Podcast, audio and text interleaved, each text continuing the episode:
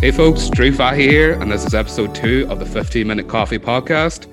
Today we were joined with Charlie Butler, who is co-founder of Bounce Insights, a consumer insights platform which allows brands to ask direct, direct questions to their consumers, as well as being co-founder of Tribe Charity, a mental health charity which aims to destigmatize mental health in Ireland.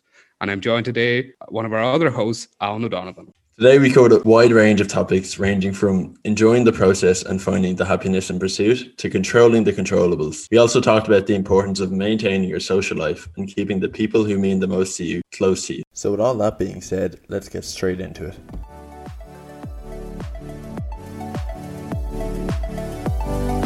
How's it going, Charlotte? I'm not too bad. Thanks for having me on.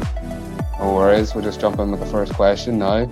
You, you obviously do a lot between Bounce and Tribe we were wondering how do you juggle your time with everything you do? I learned the hard way, to be fully honest. Um, I I learned through experience of having extreme pressure and extreme time management.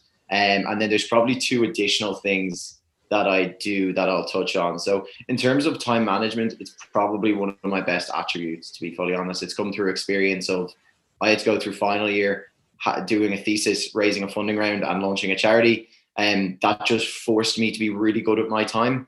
Uh, I had a girlfriend and I like going for beers with my mates. And um, in order to squeeze all of that in, I just had to be so selfish with my time in that I prioritized things I needed to get done. And I was just so efficient. I would, I think for three and a half years, I have used my notes to plan every minute of my day from seeing people to doing whatever tasks I need to get done. It sounds chaotic, but it, it allows me to live a life that I enjoy. And then the funny thing is about Tribe. So Tribe is a complete release for me. You know, it is a complete passion project of mine. So any time, any work I do with it, particularly events, fundraisers, or talks like this, they give me energy and excitement. They don't drain me because I absolutely love doing it. Like I was looking forward to this podcast. It's not something that I'm like, oh, I'm doing this, so I need to kick the can down the road for something else. I actually, it gives me enough energy that I probably would have had a slump at 4 p.m uh, today, but now I'm going to have energy to keep working later on because I've loved doing it. The third thing that I'd recommend for anyone, particularly in like a startup space, is I regularly work on new ideas. This idea of getting energy from things. Yesterday evening, I had an idea on a walk and I went home and I brainstormed it. And again, it gave me that energy. And it seems like, oh, how do you juggle everything? But I feel like when you're doing things you enjoy, it gives you more energy to do more things. And then the other thing is you become liberated because you know how much you can get done in a day or a week. And that gives you more confidence to get more done and take more things on. And I suppose, yeah, it's a mixture of time management and, and I'm very lucky to do what I love. So it's not like I'm kind of, it's a chore, I suppose. Sort of branching off from that idea, you obviously have a very strict routine. Do you ever find your routine gets interrupted or your schedule gets hijacked? And how do you overcome this? Yeah, all the time. And um, one of my mottos, uh, even though I hate that word, is controlling the controllables. And um, anyone who knows me or is close to me knows that's what I absolutely stick by. It's how I improved my mental health. It's how I manage stress. It's how I manage uh, low periods or anxiety. Is anytime I get hijacked in my schedule, I get overwhelmed with a decision, everything becomes completely out of my control. I literally do a like rationalization of thought and I go, okay, what can I control? I'm going to get eight hours sleep. I'm going to meet my friend who makes me laugh and completely takes my mind off it. I'm going to exercise. I'm going to do X, Y, Z, whatever that is for you. It can be completely personal to whatever you need. But what that allows me to do is completely recenter myself so that when I go into the work the next day and I need to kind of reshuffle my schedule or try and push past that really tough period, I know that I'm doing everything I can and that all the uncontrollables then you can start letting fall into place. And similar to what I mentioned in the last point is knowing how much I can get done in a day, a week, a month, or even a year. For that sounded like a friend's reference, um, and knowing how much you can do in that in that period gives you such confidence to get through anything that you're being stuck by. Like one of my big things in managing stress or workload is like I, as I said, I plan out my week and I go, oh, there's actually loads of hours. You know, like I know it takes me an hour to do that. I know it takes me 20 minutes to do that. And when you actually plan it out and rationalize that, it becomes very easy to take control of the plane and land it again. And that's kind of my main thing that I work on. Yeah, I think it's easy uh, to forget. If you get an eight hour sleep, you still have 16 hours in the day. That's that's a long time with a lot of things to do. Like, maybe 16 tasks if it's an hour each. So, exactly. It's good thing to keep in mind. Uh, so, I suppose going off from the sleep and how, uh, how, how busy your schedule is, do you find rest and recuperation plays a role in your success, or how to what extent would it play a role? Yeah, hundred percent. Like I, it's funny. I feel like I'm not going to give you the answer you might expect. Um, like I get eight hours sleep every night.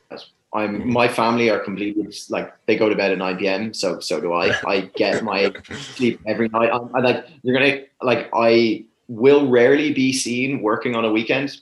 Like I mm. will rarely be seen at my laptop past eight or nine p.m. Now I'm an early bird, so I will be at my desk at probably like seven, half seven. But I rarely work at night. I rarely work on the weekends, and I will most of the time get eight hours sleep.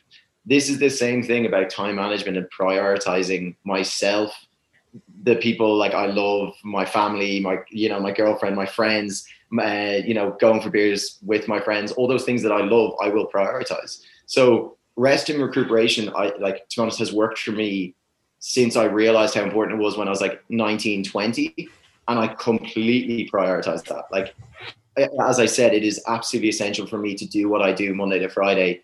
That I get my sleep, I get my exercise, I see my mates, and I feel relaxed because then you talk about the 16 hours that I have in the day. Like, Jesus, they're productive. Like I'm, I, am i am not saying I'm, I'm, I'm laid back and you know, anyone who knows me knows that I'm not. But the 16 hours that I'm at my desk, I'm clued in because of that rest and recuperation, if that makes mm. sense. Yeah, and I think that's important because I think, especially nowadays, it's it's sort of it's, it's it's almost a fact that oh you have to you have to be working, especially in entrepreneurship, you have to be on your, at your desk 12 hours, 16 hours a day to be successful, and you you, you don't. No, you don't.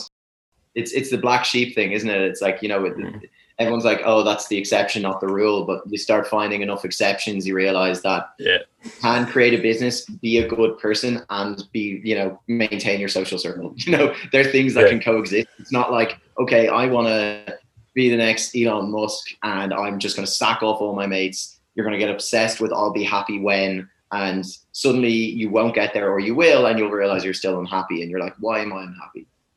Mm. You know, it's, it's, it, things don't add up. So, you know that's a that's a huge thing, a huge learning I've had in the last year or two. There's no formula, anyways. That's that's yeah. the thing to take away. no formula, exactly. I, I, suppose going on from that, uh, you mentioned friends and family there. Like how how do you find how do you find the time? I know you plan the time and you fit it in, but do you yeah. miss it? Like, do you miss events? Do you? Yeah, I'll answer this twofold. So, firstly, as I probably mentioned before, I really don't struggle to maintain a social life. Um, mm. I've, my schoolmates who'll be listening to this will laugh. Like I, I'm out with them very consistently, and um, they feel like they don't have a different schedule to what I have. Um, and I like to live my life that way. I really like enjoying the process, not the destination. I will never neglect my friend group because they're so good to me, and I think I really just prioritize this. And it's something that frustrates me. Um, okay, there's two things within this. One thing that frustrates me, anyone who says they don't have the time is just not prioritizing that task or that person. But one trick I always use, if you're going to bring it back to business, is if I ever want to meet someone, so an advisor, a mentor, a potential customer, whatever it is, my favorite trick is, hey, do you have 15 or 20 minutes in the next two weeks for a chat? You probably did that to me about this podcast. If they don't, they're a liar or they're not interested and not worth getting their time and energy from because they don't want to help you. They don't want to prioritize your time. And that's like a rule of thumb. Like it's anything that is worth spending time with has to become a priority. And that was my thing when, you know, working on bounce, working on tribe, all these sort of things. Yes, I enjoyed them. Yes, I had to make sacrifices to make it seem like I don't live in this completely perfect world and everything's happy and jolly.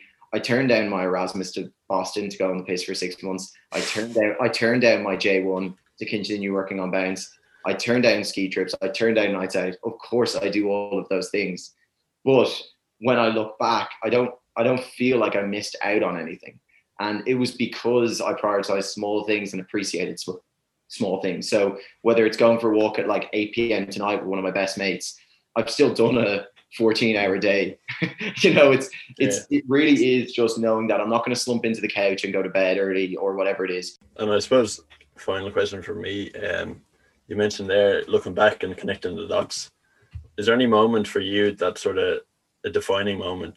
Yeah, um, two I would say, um, both around the age 16 to 18 age bracket where I definitely struggled a lot with my mental health. Um, when I was 15, I was complete sports fanatic.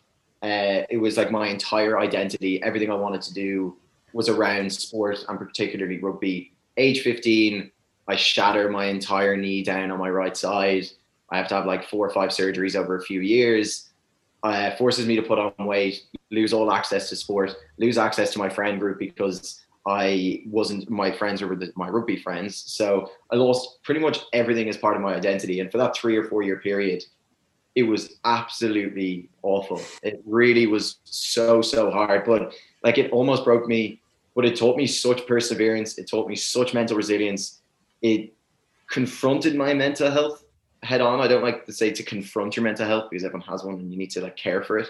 But coming back from that taught me more than pretty much anything else in my life. And I do refer back to it in a lot of the tough things I go through, like knowing I got through that, knowing how much I learned about myself. That was a huge defining moment for me.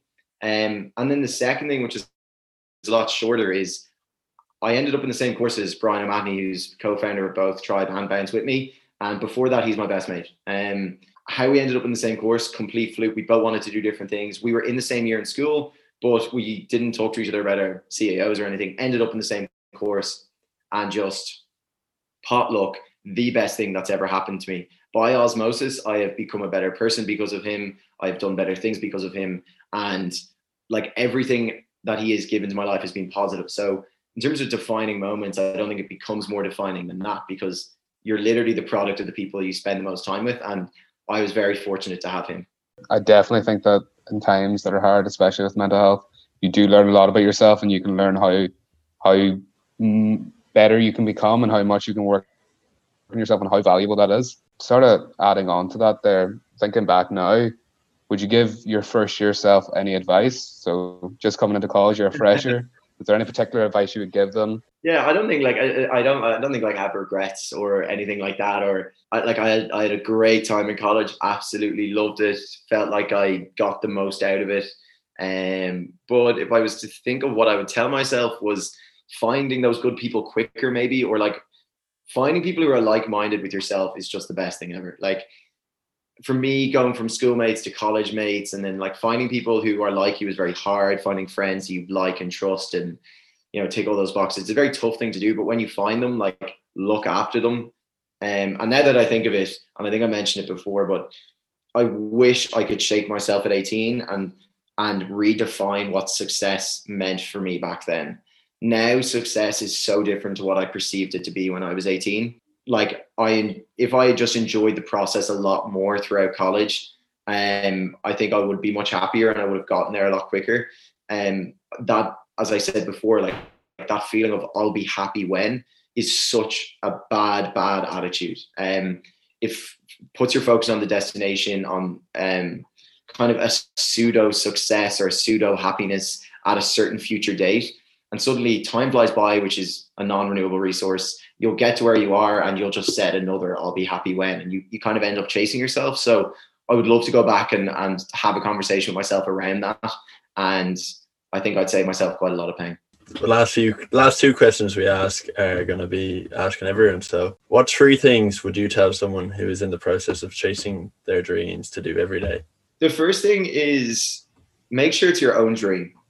Okay. Um so many people try and live other people's dreams um, and it's it's a really hard thing to do. This idea of like do what you love seems so simplistic and i'm not saying your job has to be doing what you love but the process of it has to be something you love.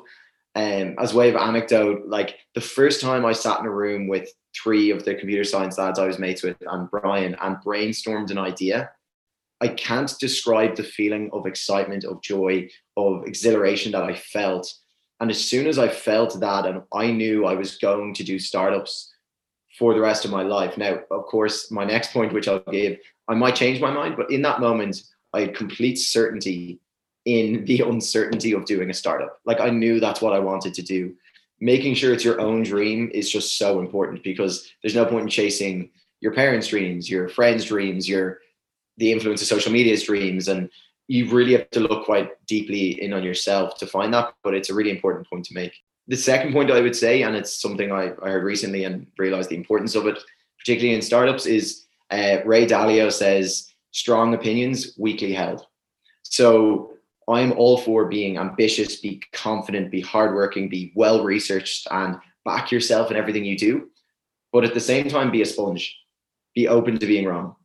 Know that there's people who've been there before you who can add new information and allow you to improve your opinion.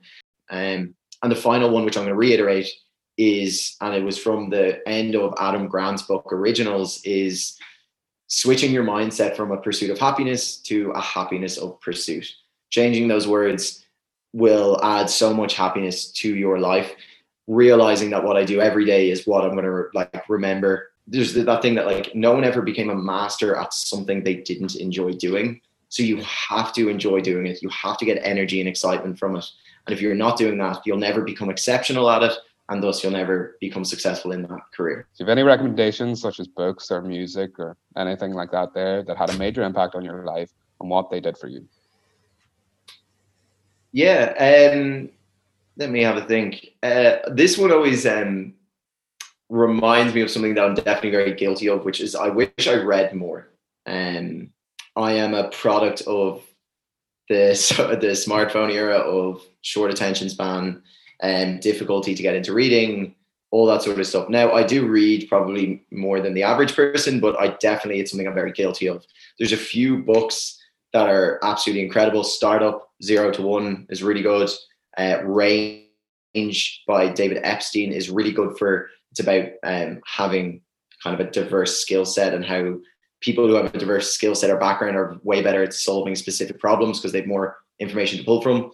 Um, so that was a really good book. And Originals by Adam Grant, another great book on the startup side. But that's for book recommendations. In general, consuming a lot of content in is what I do through audio. So I listen to so much, so many podcasts, read a lot of short form content, and people like Bressie, uh, Tim Ferriss, Reid Hoffman, Guy Raz, those people I consume like every week through podcasts.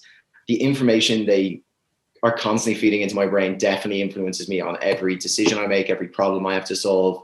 And I couldn't recommend getting into whether it's audio or reading, just getting into a consistent habit of consuming content. And um, the second thing, and it's probably a, a good point to finish on, is the importance of role models in my life, and I believe still play such an important role in so many people's lives. They they're the people who basically allowed me to set these opinions that I had on the podcast today redefining what success meant is through listening to these podcasts, reading these books from people who have been there before you, know, have more experience, they've gone around the block a few times, and you can learn from them.